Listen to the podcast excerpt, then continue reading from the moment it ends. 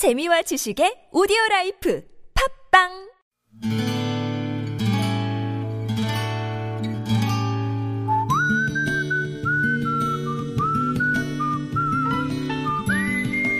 여러분 기억 속에서 여전히 반짝거리는 한 사람. 그 사람과의 추억을 떠올려 보는 시간, 당신이라는 참 좋은 사람.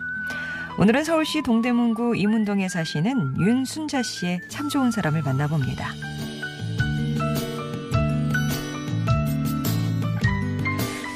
오랜만에 달디단 낮잠을 자는데 어디선가 천둥 치는 소리가 들려왔어요. 깜짝 놀라서 깨보니 위층 아이들이 또 격투기를 하는 모양이었습니다. 마음 같아서는 당장 쫓아 올라가 호통을 치고 싶었지만 어디 전화이 아이들이 어른 말을 듣는가 싶어서 혼잣말로 그래 실컷 뛰어라 그래야 애지 라고 중얼거리며 우리 아이들 자랄 적을 떠올렸습니다. 아들만 셋을 키우다 보니 바람 잘 날 없었던 건 물론이고 심지어 애들이 초등학교 다니던 때는 프로레슬링이 한창 인기를 끌고 있던 시절이어서 우리 새아이는 이불을 깔아놓고 종일 레슬링만 했답니다. 새빵살이의 서름을 아실까요? 저는 아이들이 레슬링을 할 때면 소리가 새 나갈까봐 문고리를 잡고 전전긍긍하곤 했더랬죠.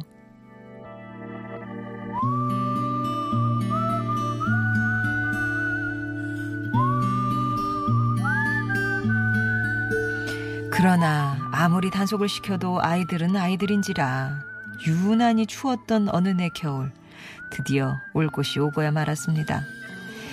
둘째 아들 녀석이 주인집 아들에게 박치기를 날리면서 주인 심기를 건드렸고 결국 저희는 급하게 이삿짐을 싸야 했죠.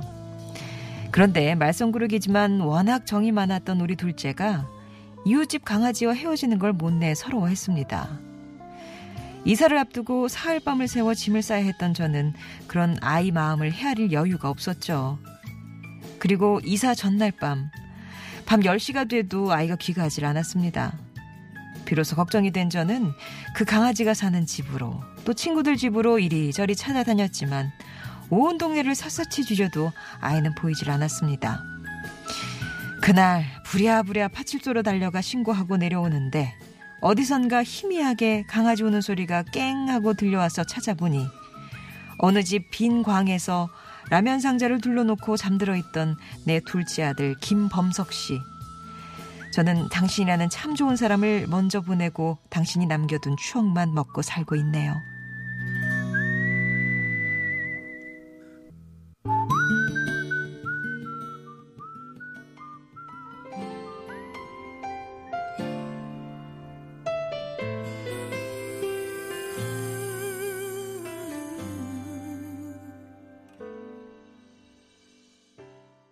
박효신의 그곳에 서서 에, 들려드렸습니다. 당신이라는 참 좋은 사람.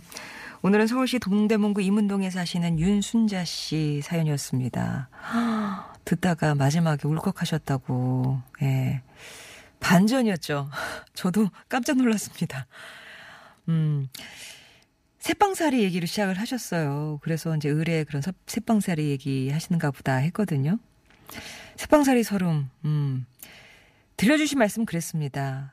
형제가 셋이니까, 아들만 셋이니까, 뭐 이거는 말 안 해도 그냥 얘기하시는 거죠. 레슬링, 왜 또 프로레슬링이 인기가 있어가지고, 그거 아들이 따라한다고 막 하면은, 소리 새 나갈까봐, 문고리 부여잡고 있고, 또 광에 연탄을 수백 장 사재거나 김장을 한 100포기쯤 해놓은 다음이면, 그렇게 또 주인 눈치가 보이셨대요.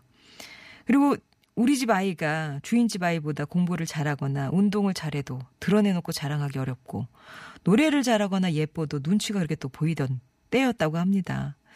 그날도 애를 태우다가 아이가 남의 집 광에 숨어 들어서 잠이 든 걸 보니까 막 화가 치미는데 아이만 잡은 거죠. 근데 얼마나 또 세게 때렸는지 눈물 콧물 범벅이 된 아이 얼굴을 화난 데서 보니까 또 그렇게 미안하고 속상해서 그런 둘째 아드님이 만약 살아 있었다면 지금 47이 된다. 이렇게 좀 담담하게 말씀을 하시더라고요.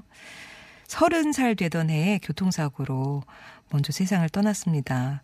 그때 아들 떠나보내고 같이 따라가야 되나 여러 번 생각을 했지만 그때마다 우리 둘째가 이 얘기를 하면 더 가슴 아파할 것 같아서 포기를 하셨대요. 그러면서 이런 말씀 하셨어요. 서가 이 엄마는 오늘도 네 생각을 하고 있다. 그래도 가끔 잠자리에 들면서 오늘은 네 생각을 한 번도 하지 않았네? 이렇게 하면 또 엄마가 미안하고 그래.